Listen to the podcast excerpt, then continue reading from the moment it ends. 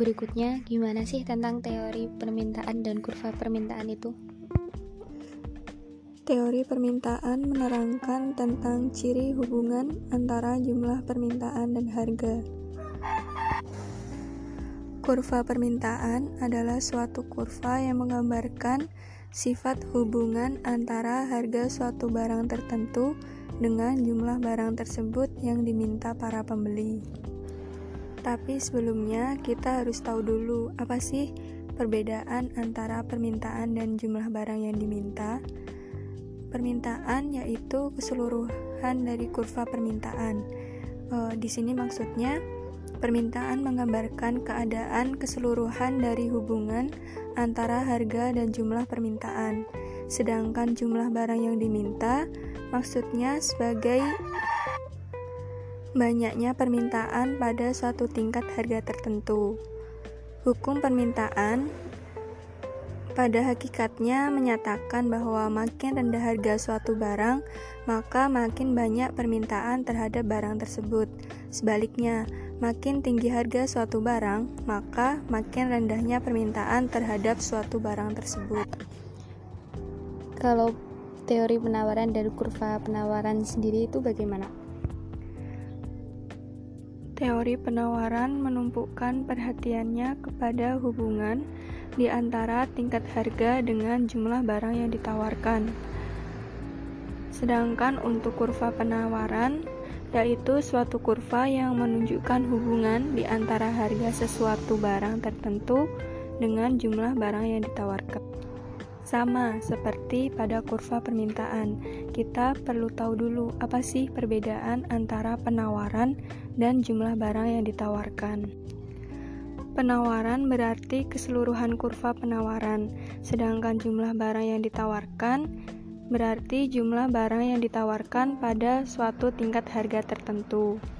Hukum penawaran adalah suatu pernyataan yang menjelaskan tentang sifat antara harga suatu barang dan jumlah barang tersebut yang ditawarkan pada penjual. Dalam hukum ini dinyatakan bagaimana keinginan para penjual untuk menawarkan barangnya apabila harganya tinggi dan bagaimana pula keinginan untuk menawarkan barangnya tersebut apabila harganya rendah. Hukum penawaran menyatakan bahwa makin tinggi harga suatu barang, semakin banyak jumlah barang yang akan ditawarkan oleh penjual. Sebaliknya, makin rendah harga suatu barang, maka semakin sedikit jumlah barang yang ditawarkan. Lalu, apa faktor terpenting dalam permintaan? Faktor-faktor yang terpenting dalam permintaan yang pertama yaitu harga barang itu sendiri. Berlaku hukum permintaan yaitu Apabila harga suatu barang atau jasa naik atau turun, ceteris paribus, maka permintaan terhadap barang atau jasa tersebut akan turun atau naik. Ini artinya variabel harga dan jumlah permintaan mempunyai hubungan negatif.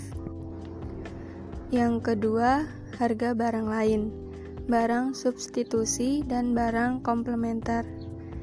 Barang substitusi adalah barang pengganti seperti beras disubstitusi dengan jagung dan sebagainya.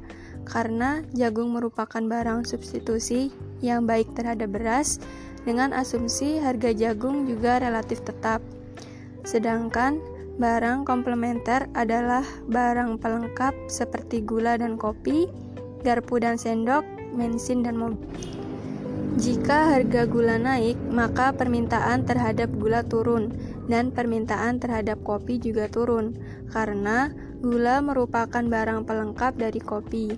Jadi, jika barang substitusi adalah positif dan barang komplementer hubungannya negatif atau berlawanan. Yang ketiga yaitu tingkat pendapatan konsumen. Hal ini mencerminkan daya beli konsumen. Makin tinggi pendapatan konsumen, semakin besar permintaan terhadap suatu barang karena daya belinya meningkat. Ini artinya tingkat pendapatan mempunyai hubungan positif terhadap permintaan suatu barang. Karena jenis barang dalam kaitannya dengan pendapatan ini ada dua, yaitu barang normal dan barang inferior. Maka bentuk hubungan jumlah barang yang diminta dengan pendapatan juga ada dua, Yang pertama, hubungan positif atau searah jika barang normal dan hubungan negatif jika barang inferior, barang yang permintaannya semakin berkurang apabila pendapatan dari konsumen semakin naik, seperti gaplek. Yang keempat, distribusi pendapatan rumah tangga dan pendapatan masyarakat. Sekiranya pemerintah menaikkan pajak terhadap orang-orang kaya guna untuk menaikkan pendapatan pekerja yang bergaji rendah, maka corak permintaan terhadap barang akan berubah. Barang yang biasa digunakan orang-orang kaya akan berkurang permintaannya. Sebaliknya, barang yang biasa digunakan orang-orang rendah akan bertambah. Contohnya seperti permintaan terhadap mobil mewah akan berkurang dan permintaan terhadap rumah harga murah bertambah. Yang kelima, cita rasa masyarakat akan mempengaruhi terhadap permintaan barang seperti selera atau kebiasaan mengkonsumsi beras, jagung, dan sebagainya. Hubungannya adalah positif antara selera dengan permintaan barang. Yang keenam, jumlah penduduk. Semakin banyak jumlah penduduk, maka akan semakin banyak jumlah permintaan terhadap permintaan atau berhubungan positif. Yang ketujuh, usaha-usaha produsen meningkatkan penjualan, seperti adanya promosi dengan iklan akan mendorong untuk menambah jumlah barang yang diminta oleh konsumen. Begitu juga adanya diskon atau insentif berupa hadiah-hadiah yang diberikan produsen. Jadi, iklan, diskon, atau pemberian hadiah memiliki hubungan positif terhadap permintaan barang. Dan yang terakhir, ramalan mengenai keadaan di masa yang akan datang. Harapan konsumen terhadap suatu barang jika perminta jika perkiraan harga barang di masa yang akan datang naik, maka ada kecenderungan saat ini permintaan terhadap barang tersebut akan naik, jadi berhubungan secara positif. Kalau faktor terpenting dalam penawaran, untuk faktor dalam penawaran yang pertama ada harga barang itu sendiri. Berlaku hukum penawaran yaitu apabila harga suatu barang naik atau turun, maka penawaran terhadap barang tersebut akan naik atau turun. Ceteris paribus. Ini artinya variabel harga mempunyai hubungan positif terhadap jumlah penawar. Yang kedua ada harga barang-barang lain. Telah diterangkan dalam teori permintaan bahwa barang-barang ada yang saling bersaingan atau barang-barang pengganti satu sama lain dalam memenuhi kebutuhan masyarakat. Barang-barang seperti itu dapat menimbulkan pengaruh yang penting kepada penawaran suatu barang. Contohnya, um, oleh karena kenaikan biaya produksi di luar negeri, maka buku tulis yang diimpor bertambah mahal harganya.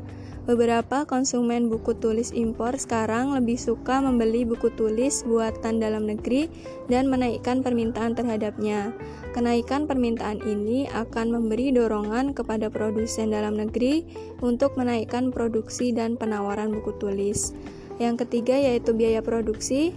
Jika biaya untuk memperoleh faktor produksi dalam perusahaan naik melebihi hasil penjualannya, maka mereka akan rugi. Jadi, hal ini akan mempengaruhi jumlah penawaran barang menjadi ber. Yang keempat, tujuan operasi perusahaan. Jumlah penawaran tergantung dari tujuan perusahaan. Jika perusahaan ingin memaksimalkan keuntungan, maka mereka akan memproduksinya secara maksimal. Dan yang terakhir ada tingkat teknologi.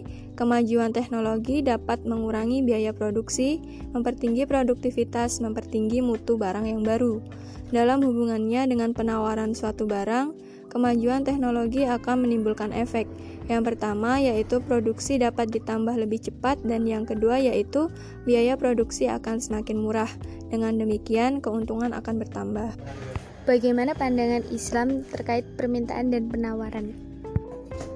Menurut para ekonom, permintaan dapat diartikan sebagai suatu barang atau jasa yang diminta pada tingkat harga tertentu dan dalam jumlah yang tertentu pula dengan memperhatikan berbagai kondisi tertentu. Tentunya, penafsiran permintaan secara Islam pun tidak jauh berbeda dari konsep permintaan selayaknya menurut pengertian orang barat yang hedonis.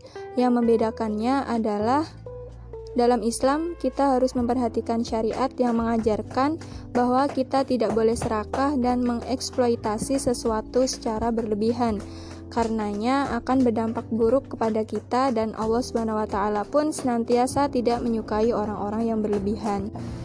Adapun konsep hukum permintaan hedonis adalah jika harga turun, maka permintaan naik, dan apabila harga naik, maka permintaan turun.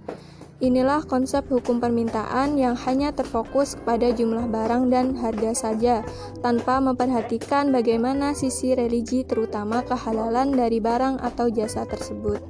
Adapun tujuan orang Islam melakukan permintaan adalah harus memberi faedah dan maslahah atau bermanfaat bagi dunia dan akhirat kita tidak boleh melakukan sesuatu yang sama sekali tidak ada kemaslahatan bagi kita. Contohnya, apabila kita mengalokasikan pengeluaran kepada rokok, maka hal itu akan lebih berfaedah apabila kita membelikannya makanan yang bergizi. Kita pun tidak boleh melakukan permintaan atas barang atau jasa yang haram. Konsumsi atau permintaan barang yang haram selain secara syariat dilarang, konsumennya berdosa dan nanti di akhirat mendapat balasan berupa siksa. Konsumsi barang haram juga memberikan dampak yang tidak baik di antaranya dapat merusak agama karena telah melanggar syariat, pengaruh terhadap ibadah menjadi tidak khusyuk dan tingkat keikhlasannya berkurang, pengaruh terhadap akhlak yang semakin rusak dan jelek, pengaruh terhadap kesatuan umat, pengaruh terhadap kesehatan, menimbulkan kerusakan dan kemerosotan, dan menimbulkan kehinaan dan kenistaan hidup, dan yang terakhir menimbulkan kehancuran ekonomi dan kemandekan produk. Sedangkan penawaran adalah barang atau jasa yang ditawarkan pada jumlah dan tingkat harga tertentu dalam kondisi tertentu. Penawaran Islam pun ada hal yang membedakannya dengan penawaran hedonis, bahwa barang atau jasa yang ditawarkan harus transparan dan dirinci spesifikasinya. Bagaimana keadaan barang tersebut, apa kelebihan dan kekurangan barang tersebut, Jangan sampai penawaran yang kita lakukan merugikan pihak yang mengajukan permintaan. Adapun Rasulullah dalam melakukan penawaran selalu merinci tentang spesifikasi barang dagangannya, sampai-sampai harga belinya pun disebutkan dan menawarkan dengan harga berapa barang tersebut dibeli dan yang akan diperoleh olehnya.